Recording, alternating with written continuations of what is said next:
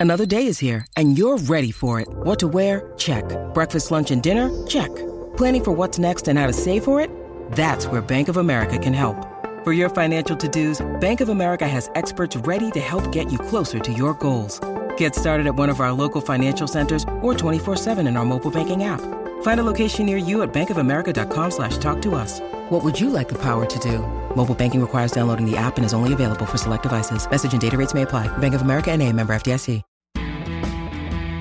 Hey, I'm Paul Stevenson, and this is episode 85 of Vintage Rock Pod, the ultimate classic rock podcast, with a new episode released every single day.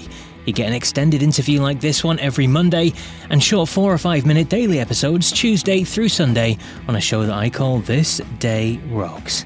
Now, if this is your first time listening, then please find Vintage Rock Pod on your podcast app or player of choice and subscribe directly on there so you don't miss a single episode. As I said, one comes out every single day, and you can only get all those episodes on the Vintage Rock Pod feed, so please do check us out and subscribe separately on there, please. Also, check out the YouTube channel as well. Just search for Vintage Rock Pod on YouTube, and you'll be able to find everything you need with all the interviews, short clips, and things like that on there. Now, a huge thanks to everyone who commented on last week's big interview show with big country guitarist Bruce Watson. He was answering your questions about the 30th anniversary of the Buffalo Skinners record.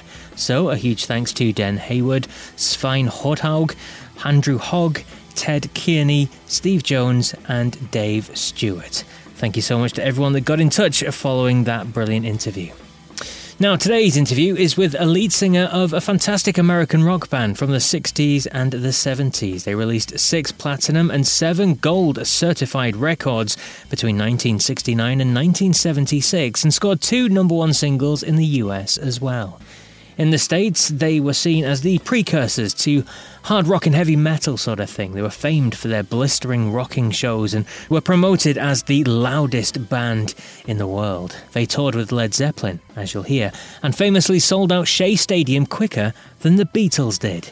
I'm talking about the brilliant Grand Funk Railroad and their singer, Mark Farner. Now, in this interview, you're going to hear about the crazy early days where the name caused some confusion, why they were too good to carry on touring with Led Zeppelin, the successful albums and singles, why Mark wanted the group to remain as a three piece, his friendship with Jimi Hendrix, and touring with Ringo Starr. So much, it's a packed interview. So, I hope you enjoy this fun chat with former Grand Funk Railroad singer, Mark Farner.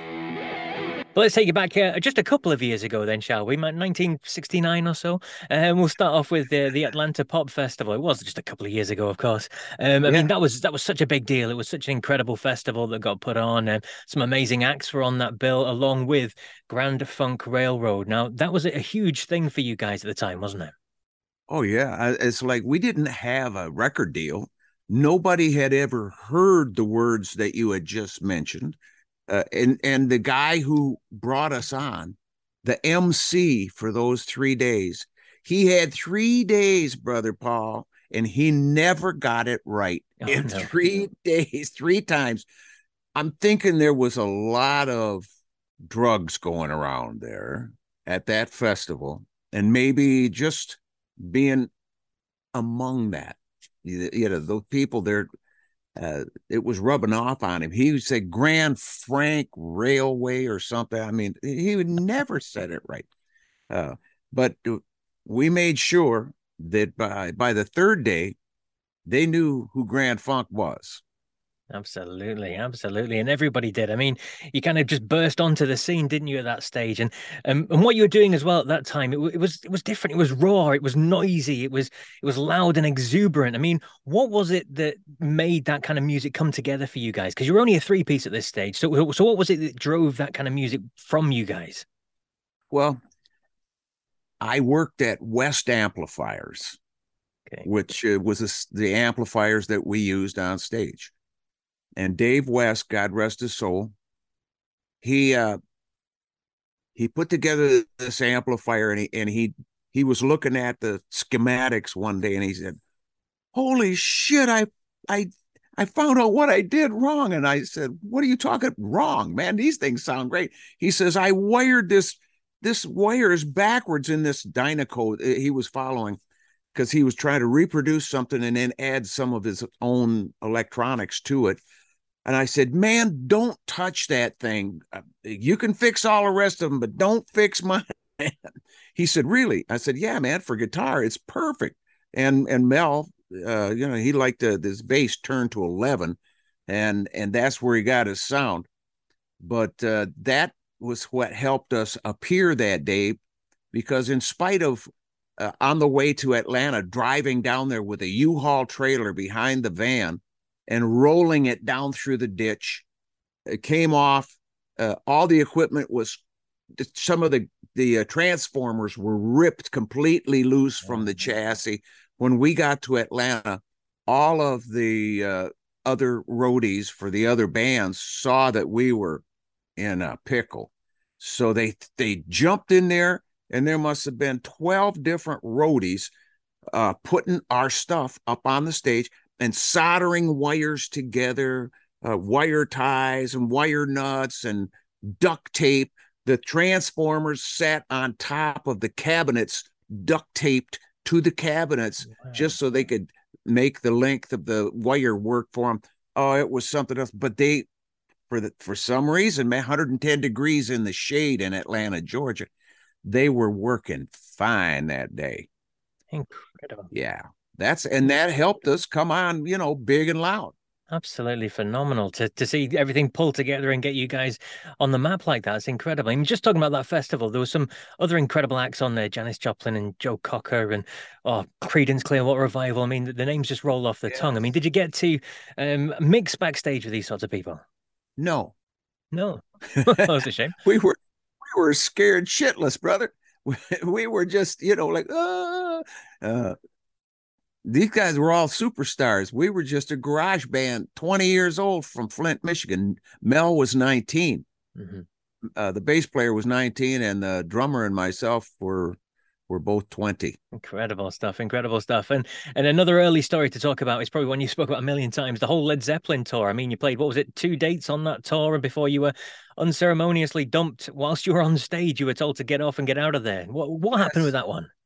Well, the first night we were at uh, Public Auditorium in Cleveland, Ohio, and uh, the people were loving it. They, we have played. I mean, at this time in our lives, we played in Cleveland doing the Upbeat show, uh, which was a television show that was a regional show. So it wasn't just the, in Cleveland. This this was uh, it went to over as far as Chicago and and over to New York and and uh, so Pennsylvania.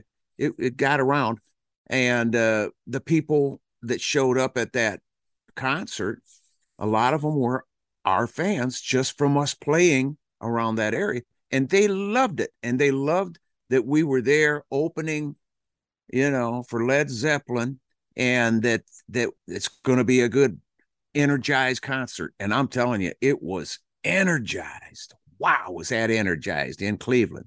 The following night in Detroit at Olympia, another big, massive crowd. Uh, we're on stage tearing it up, and the people were loving their hometown band. Hello, Pantheon podcast listeners. Christian Swain here to tell you more about my experience with Raycon earbuds. Our family now has three pairs of Raycon earbuds around the house, and my wife just grabbed a pair of the Headphone Pros to replace some headphones from a company that was double the price. And yes, she loves them. Now, if you haven't pulled the trigger on a pair of Raycons, or even if you have, but you're in the market for another pair because they're just that good, well, now is the time to check them out because they just launched their upgraded model of the best selling everyday earbuds. With Raycon's upgraded everyday earbuds, now you also get active noise cancellation, ergonomic design, and multi point connectivity that lets you pair with two devices at once. New quick charge function, three customizable sound styles, plus awareness mode. Available in a variety of vibrant new colors to complement any and all skin tones. I even have a pair of earbuds in a cool green color. I have tried just about every earbud known to humankind, and these Raycons are fantastic. Seriously, if you've been wanting to check out Raycons, there truly is no better time. You're going to ask yourself why you didn't check them out sooner, and Raycon offers a 30-day happiness guarantee. So, what are you waiting for? Go to buyraycon.com slash Pantheon today to get 20% off your Raycon order, plus free shipping. That's right, you'll get 20% off and free shipping at buyraycon.com slash Pantheon. Buyraycon.com slash Pantheon. Hey folks, Steffan Chirazi and Renee Richardson here from the Metallica Report. And we are proud members of the Pantheon podcast family, where the best of music and podcasts unite. We've got something pretty cool for you. We're giving away an exclusive Metallica merch package worth over $250. That's a whole lot of scary guys, skulls, M72, and other sought after Metallica swag. And we've made it easy for you to win. Follow and share the Metallica Report, and you're in the game. Go to pantheonpodcast.com slash Metallica, enter your email, and hit that button to be entered to win. And just like that, you're eligible for our monthly exclusive Metallica merch package. And guess what, rockers? You can enter every month. So just do it. And while we love our global brothers and sisters, the lawyers won't let us ship outside the U.S. Here they are opening for Led Zeppelin, this big band. Uh, and Peter Grant, the manager uh, for Zeppelin, came out and told our manager, Terry Knight, to pull the plug, get him off the stage. He says, or I'm going to pull the plug, get him off because we had the crowd up. Brother, I'm talking, they were with us 100%, and we were fixing to go into inside looking out, and that would have just brought the house down. There would be no way you could follow that song. There was hardly a way for them to follow us, even the way we left it. And half of the auditorium had emptied out, and there was only half the people that, you know, it was sold out. And then uh, after an hour and a half, after we got off the stage, Terry came out and said, uh, because of contractual obligations, uh, Grand Funk has to leave the stage. And oh man, the people were booing, hissing, throwing wine bottles, beer bottles, whiskey bottles. Oh my God. Uh, they didn't want us to leave. And I and we didn't want to, but we they pulled our plug and we had nothing left. Drummer, he, you know, he, he was the only one you could hear, but you couldn't hear him very good because uh, the power was gone. So when we went off the stage, uh, the fans were disappointed, disgruntled fans, and uh, but it did give some space for Mel, the bass player, and myself to go out into the audience and set at the center of the auditorium about midway. We were just behind the people in front of us. So we watched Zeppelin, and uh, Jimmy Page got his his bow out for his uh, viola or, or, whatever he played that big bow hit, and he was playing his guitar like a, a violin and i thought this is pretty this is pretty good you know it sound pretty good and but they didn't have the uh, excitement factor that we had Wow. So, what did you think after that then? I mean, you, have been taken off for, for being too good. I mean, did that give you guys a boost in confidence, thinking that you, you, you're too good for this level or you, you should be up there? Or, or how did that feel? It felt like we were doing what we needed to be doing. This is what we were supposed to have been doing. People's yeah. band. That's it. That's it indeed. And did you ever meet up with Zeppelin again? Was this ever discussed? Did you ever see Peter Grant again or, or any of the guys from the band? Never saw them again. wow. An absolute break then. There you go. Um, not long after that, the the album Closer to Home came out, and it's an album that uh, was huge for you guys. I mean, I heard you say in an interview once it was probably your favorite Grand Funk album as well. So, so why why that one? Why did you pick that one? Well, because the song Closer to Home. You know, this is during the Vietnam War, and uh, a lot of my friends out of high school got drafted, and they were in that war. Uh, we lost friends to that war and uh and when i'm your captain came out i had prayed for that song. I prayed for it got up in the middle of the night and wrote the lyrics to it. Didn't know it was a song because i'm writing in the middle of the night a lot. Uh some of the best songs that i would have had my ass was too lazy and I laid there and went back to sleep because I would say, "Oh, I'll, I'll, remember that in the morning." Uh, that's never going to happen. You got to get up right then and write it down or record it, or you know, back then it was cassette recorders. So, anyways, I got up and I wrote the words to the song, and uh, got up in the morning and I'm I'm looking out. Got horses out in the pasture. I'm on the farm. It's a nice uh, a farmhouse built in 1891 uh, in, in Michigan place. You know, it was me, man, 100%. And mm-hmm. I start playing the guitar. I have a acoustic guitar on a stand, and the and so I grab it and I start playing. And I was like, wow, that's a pretty good lick. You know, I, I think. And then I grabbed a, a C chord, but I, I went to grab a G and I oh, I fell short of the G and hit the C, but it was I think it was supposed to be because when I heard that inversion of the C and I looked at my hands making that, I went, wow, that, that chord just spoke to me. It was like magic that morning. It was either that or the coffee. And uh and there I and as I'm thinking about, man, I gotta remember the that finger goes there, that finger goes, okay, I'm looking at this. And my mind went, those words. Maybe that's the lyrics to a song. And so I went and got the words and uh, put them down on the table in front of me, hit the red button on my my cassette recorder and wrote or actually read the words and wrote the music as I'm reading the words. It just came together. Took it to, to rehearsal that day. We worked on it. Uh, Don and Mel and myself, and uh, the rest is history, man.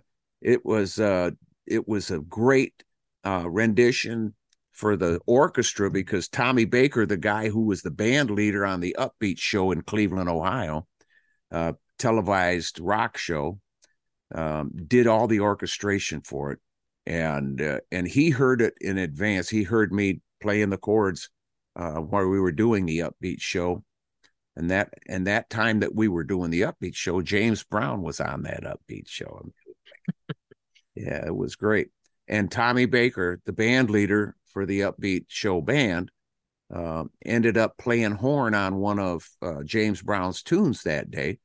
And then as i'm showing uh, david spiro the chords that i'm playing on you know closer to home i'm playing on my messenger guitar which was kind of acoustic sounding anyways when you didn't have it plugged into the amplifier and tommy baker come over and said man when you get to that chorus when you get to that outro chorus he said just keep going and going and going and going.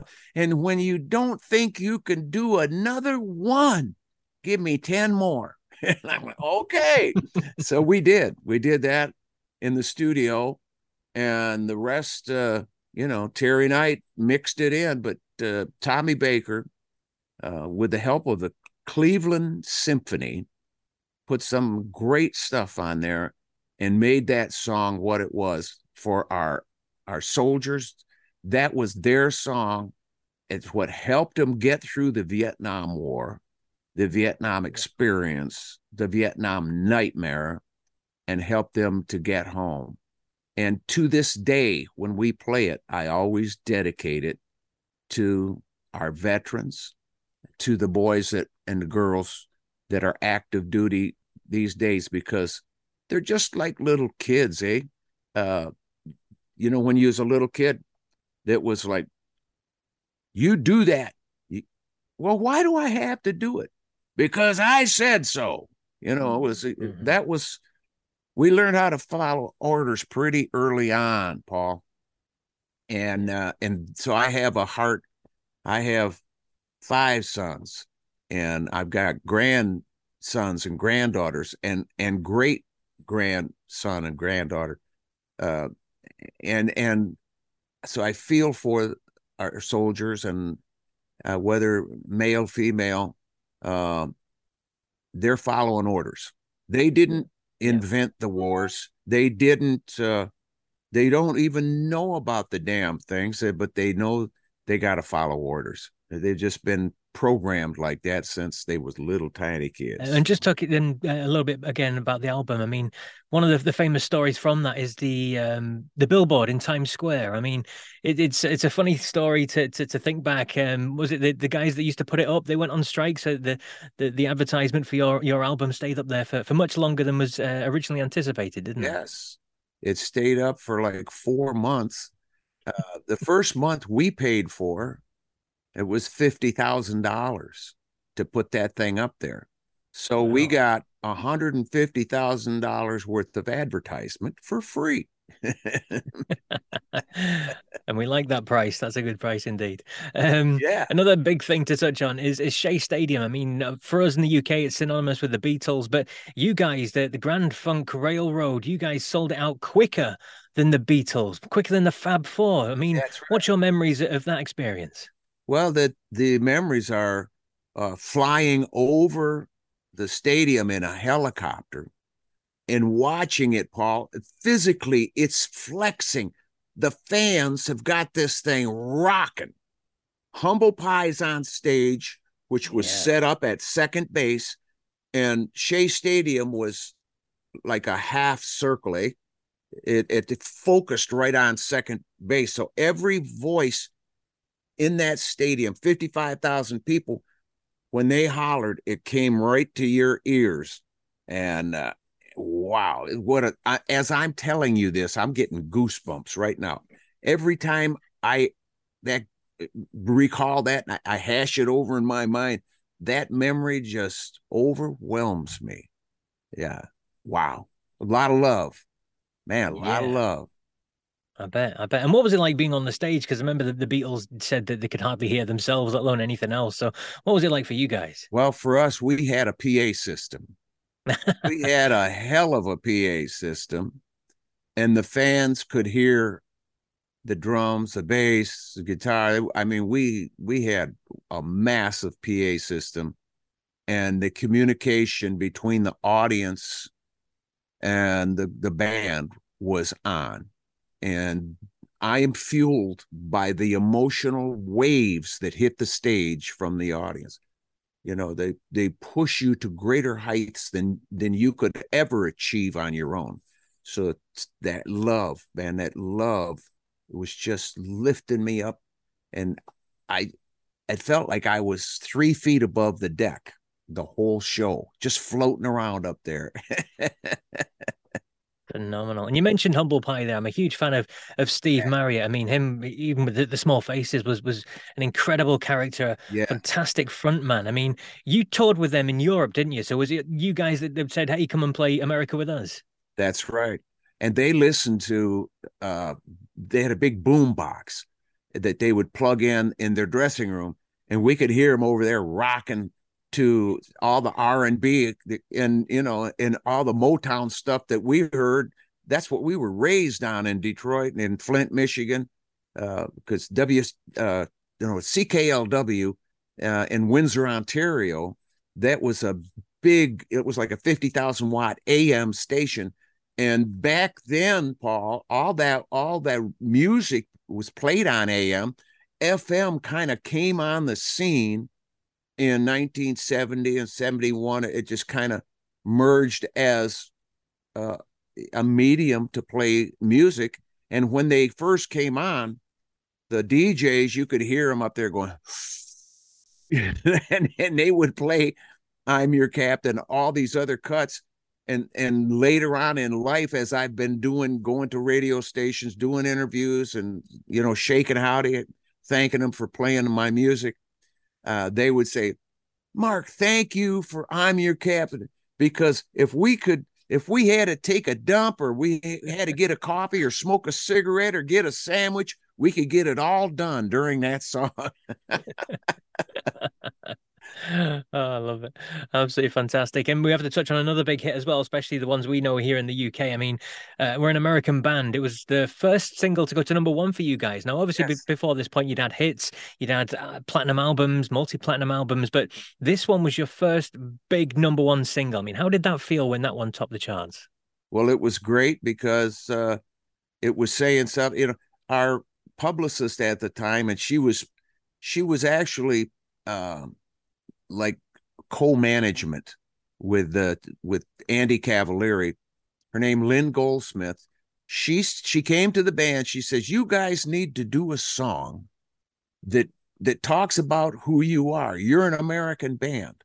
It was actually her that triggered mm. the song, and then Brewer came with the lyrics and and two note guitar chords to to uh, sing it to us. And but as he's singing it, I'm hearing you know, I'm hearing this stuff. And I and so I I say to him, Well, listen, I can hear this. And I played it. And he goes, Yeah, man, that's it. That's really it. That's rocking. And uh, and I then I said, Well, this song has got to have a cowbell. And Brewer goes, I don't have a cowbell. I said, Well, you need to get a cowbell, you know, because this this song really needs a cowbell. I said, just think of all the hit songs with cowbells in them.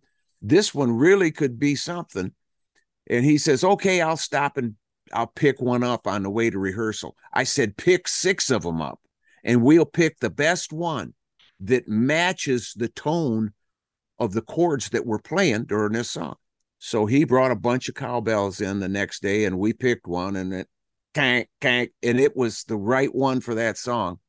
And uh, and the drum intro on that, I could hear that in my head as he was playing and showing us the song that he wanted to to hear. I'm I'm thinking, man, it, it's got to start with a drum beat intro and and you know launch this song. Uh, and and I told him what I heard, and and I actually taught him how to play. I couldn't sit down there and play it myself because I'm not a mm-hmm. drummer, but I could hear that song. I could hear the beat, and I said, "It's got to be this." So, uh, I had a lot to do with that song as far as the construction of it.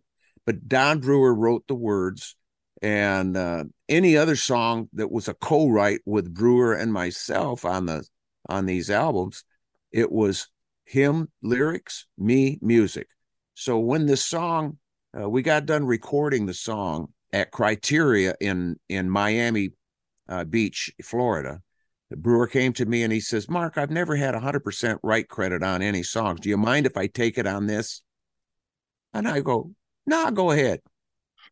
Yeah, because I'm a nice guy, and I'm going to remain a nice guy. I don't care how bad I get screwed. I just got that's a lesson in forgiveness. I'm learning how to do it. Absolutely.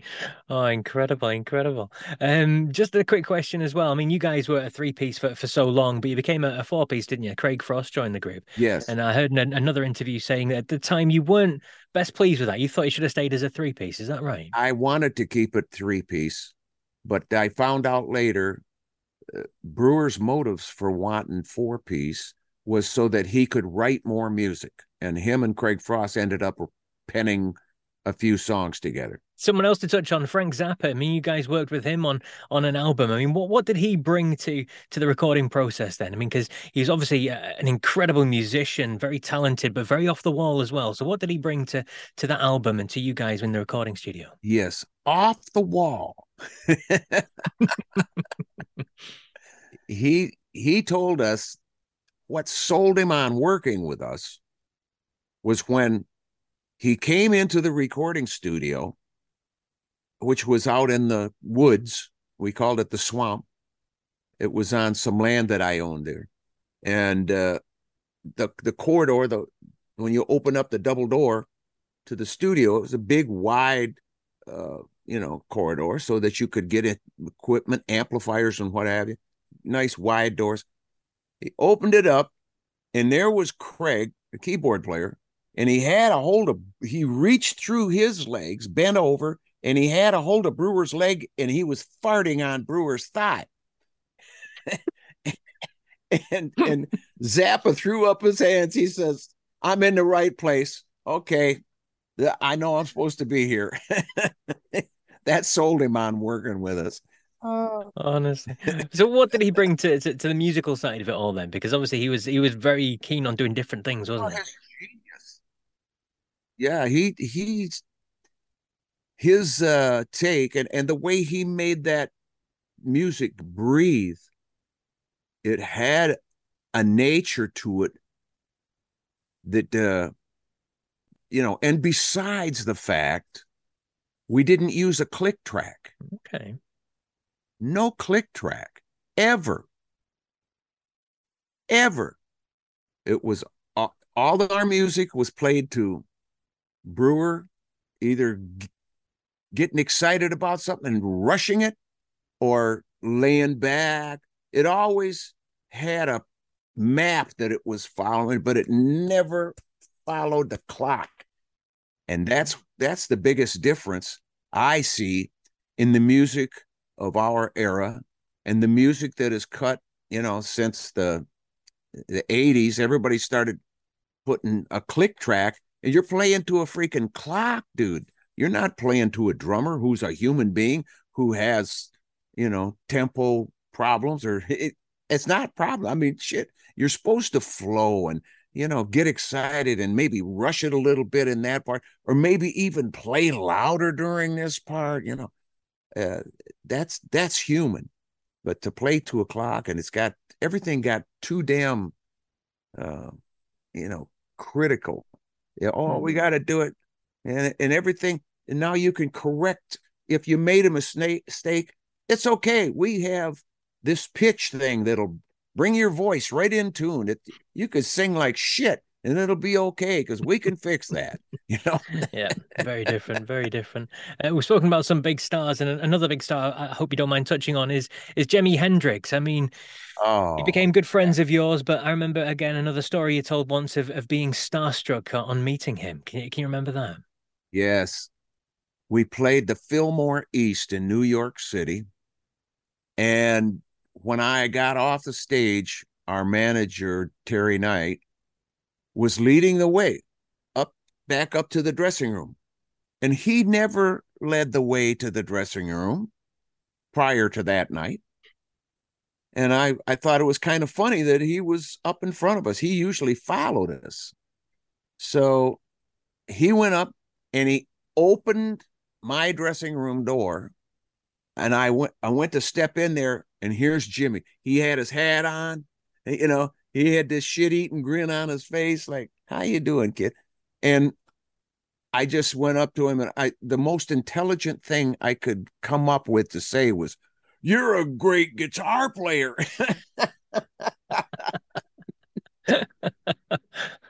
oh, but I I got to know him after that we had been on several festivals together and we hung out and talked and and we didn't talk music. We just talked life. Yeah. we talked fishing. We talked you know uh, growing up. And uh, what a great guy he was and what a tragic mm-hmm. uh, you know that, that he had to leave the way he did. And so early man so early he was just a young guy. But what talent he had to make that guitar cry, to make it sing, to make it talk and make a statement, to make it protest. Man, whew, nobody has had that kind of ability since. There's no one could touch him. No one can. He was just, he was a gift, man. He was a gift from God and now he's back with God. Absolutely. And you're saying how devastating it was. Can you remember when you found out about his, his sad passing? Yeah. And I just, I cried because I was just getting to know him real good. And I just thought, man, that lovely, beautiful soul because we had talked about playing music together. He loved my voice. You know, I said, I, I told him what, it, you know, I learned all my shit just listening to you. And he, uh, he told me I had a wonderful voice. We should do something together. And so I don't know what we would have done, but uh, it was good to think of it and and sad to think that we no longer had that opportunity. When he left, it was wow wow i couldn't even believe it i i had a hard time uh just letting go of him. Yeah, I bet. I bet. Uh, and somebody else I'd like to touch on quickly, if you don't mind. Uh, another legend you've worked with, uh, Ringo Starr. You were part of the the All Star Band. I mean, for was it 94, 95 sort of time? I mean, what what's your memories of that? 95, and it was another educational run for yours truly. Being around uh, accomplished uh, peers in the music industry and uh, and being around Ringo because he was just a, a a wonderful person, and and I could see where uh, when he went on YouTube and put that thing out. I'm not going to sign anything ever again. Don't send me anything. I'm over it. Don't. Uh, I'm. You know, he was just tired of being plagued by every because uh, you know he put a hat on. He could put the baseball hat on and sunglasses go outside. He looks like ringo with a baseball hat and sunglasses on. He, he there was no disguising him. And uh, and he was constantly plagued by people who wanted to get his autograph. Even flying over to japan we were up in first class and and uh, people would come up. The kids came up from coach and they got papers and pens and they Mr. Ringo, can you please sign? And he he was over it, man. I I saw that at that point in his life, he didn't want that kind of access. He didn't want people having that access to him. He he couldn't be free, uh, like a normal human being. Um, and even when we got to Japan, um, we were all doing this press conference, and there was a big table that we were setting on on stage, and we all had chairs. We're sitting there, and this young gal came up and she said, "I would like to ask Mister Farner a question," and I stood up, and I said, "Yes, honey. What what would you like to ask me?" And she said, "What is it like working with Beatle?" And I said, "Well, let me tell you something, honey. Ringo puts his pants on one leg at a time, just like I do. And he gets up because he was in the center, kind of like the Last Supper, like Christ and all the disciples. Well, here's Ringo and all the band members. He gets up, thank you, brother. And he comes over and he gives me a big hug because I recognized him for being just a man, a man. And that uh, that was that was like a very enlightening moment for for me. I I then had a good grip on why he was so adamant about not signing things and not even wanting to. The desire had left him long ago. Mm-hmm. And anyone, I don't care who you are, anyone that was pestered that much would feel the same damn way. Yeah. Absolutely. And just talking about that that experience, I mean, who who was on the the band with you at that point? Because obviously Ringo puts together some incredible uh, mixes of of musicians and things like that. So who who was around the band at the same time as you? Well, Felix Cavaliere from the Rascals, mm-hmm. Randy Bachman from BTO, and uh, guess who? Uh, we had Billy Preston on keyboards, a virtuoso keyboardist, singer, John Entwistle on bass guitar, Zak Starkey, the monstrous drummer. Uh, you know, Ringo had called me the day uh, after that I uh, accepted, you know, going into the All Star band. Ringo called me from Monaco and he said, you know, I'm not the drummer on this tour. And I said, mm-hmm. Oh, you, you're not? Well, then who is? He said, My son, Zak. And I thought, oh, yeah, I heard about Zak already. He can lay down the law. And he sure enough did.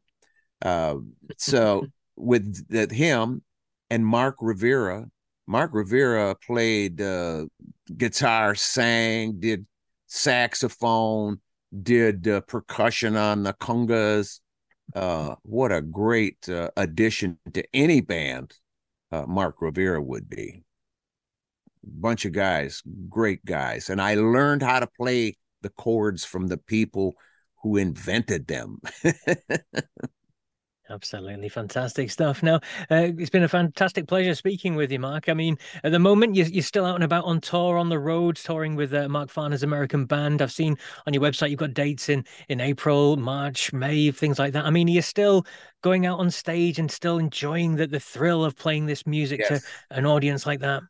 Yes, it's I'm alive, brother, and I have appreciation for those fans uh, who made me who I am I'm not uh, lifting myself up in any way. I don't have to because they are lifting me up, brother. Yeah. I'm telling you, uh, it's a it's a humbling thing to take the stage uh, in front of that many adoring fans who just love my ass. Seriously, they love my ass because I said something in a song that they agreed with and they've been uh, agreeing with ever since uh, back 1969. It's been a while. Brilliant stuff. And in terms of everything else, I mean, what are you up to for the rest of the year? I mean, what what do you have plans? What do you do when you're not out touring? Well, I do. Uh, I've been fishing with my wife. We've been out ice fishing. We were in winds the other day that lifted the ice shanty up. We were sitting on the bench seat in there, and the wind blew. Uh, we always put your back into the wind, so that. But it's like having a little sail out there on the ice, and I didn't have anchors. As guys will drill anchors into the the ice and tie the their uh, sleds off or their coops they we call them they'll tie it off to those anchors but i didn't have any but i still wanted to fish so we were in there fishing we're catching perch and all of a sudden both of our asses came up in the air like, whoa. And I went, oh my God, we got to get out of here. so it was quick. We packed up, th- threw everything. It, it was it was snowing and blowing so hard. When you looked to see the shore, it was not there. It was just a snowstorm. So uh, it was kind of sketchy. But my wife, Lisa, uh, she's she's got good eyes, and she said, "We got to go this way, up towards." I just saw a blue house up there when it, it was a little clearing. We got to go this way, so we went up there and got and we got out and we went home and cleaned the fish and had a perch dinner. that's, that's that's what I love doing, being outside. We plant a garden every year. We have organic, non uh, uh, GMO seeds non GMO anything, all organic, heirloom variety stuff. And we're really into eating healthy and non GMO. Man, for us, we can't even think about going back. Now, I'm I'll be 75 this year. I don't take any medicine. Wow. None, zero. I went to the dentist the other day and and they on on the questionnaire is what kind of medicine you take zero zero zero zero. He says, "Wow, you're you're almost 75 and you ain't taking any medicine." I said, "Hell no, I don't want to be on. You know, let your food be your medicine and your medicine be your food." A great way to live by. Well, you stay safe when you're out there fishing, uh, Mark, next time. And uh, absolute pleasure chatting with you. Thank you for telling me all your stories. Thanks, Brother Paul. Good to be here with you. If I don't see you in the future, I'll see you in the pasture. Wonderful stuff. And a big thanks to the wonderful Mark Farner for sharing his stories there. Right, it's the time of the show now where I give you my top five, and you're going to get my top five songs from Grand Funk Railroad, of course. Now, remember, it's my personal choice, and I'd love to hear how you agree or disagree with the list. So let's see what you think of these then. My favourite five songs from Grand Funk Railroad. At 5 is the opening track to their album E Pluribus Funk. It's a fast, high energy, fun, upbeat track, and to be honest, the name says it all. At number 5 is Foot Stomping Music.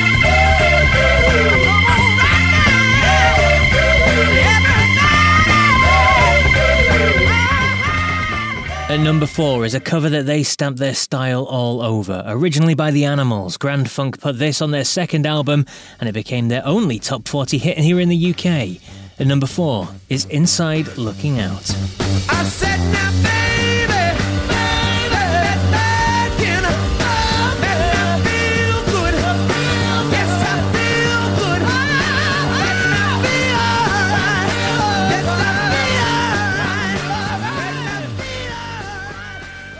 At number three is a track most would call their magnum opus. It's an epic at nearly 10 minutes long that Mark wrote with Vietnam very much in mind. From the album of the same name at number three is I'm Your Captain, Closer to Home.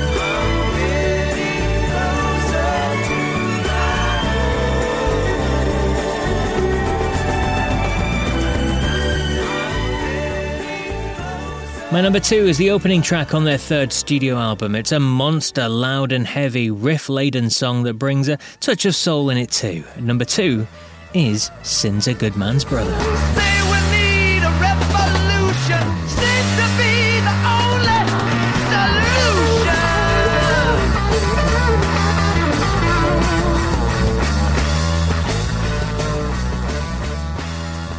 And at number one for me is the band's first number one hit in 1973, produced by Todd Rundgren. It appeared on the album of the same name. It's another rip roarer, a proper anthem, which is why it appears in VH1's top 100 hard rock songs of all time. My number one song, favourite from Grand Funk Railroad, is We're an American Band.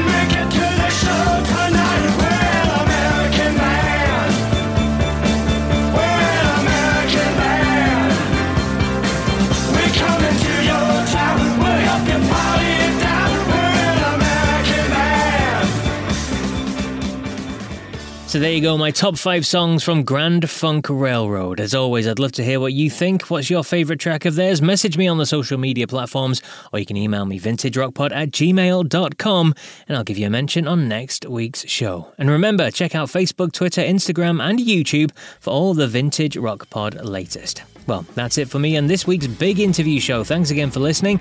Make sure you subscribe to Vintage Rock Pod on your podcast app so that you get all your episodes that are released every single day. And I'll be back tomorrow with another of those This Day Rocks. So until then, take care.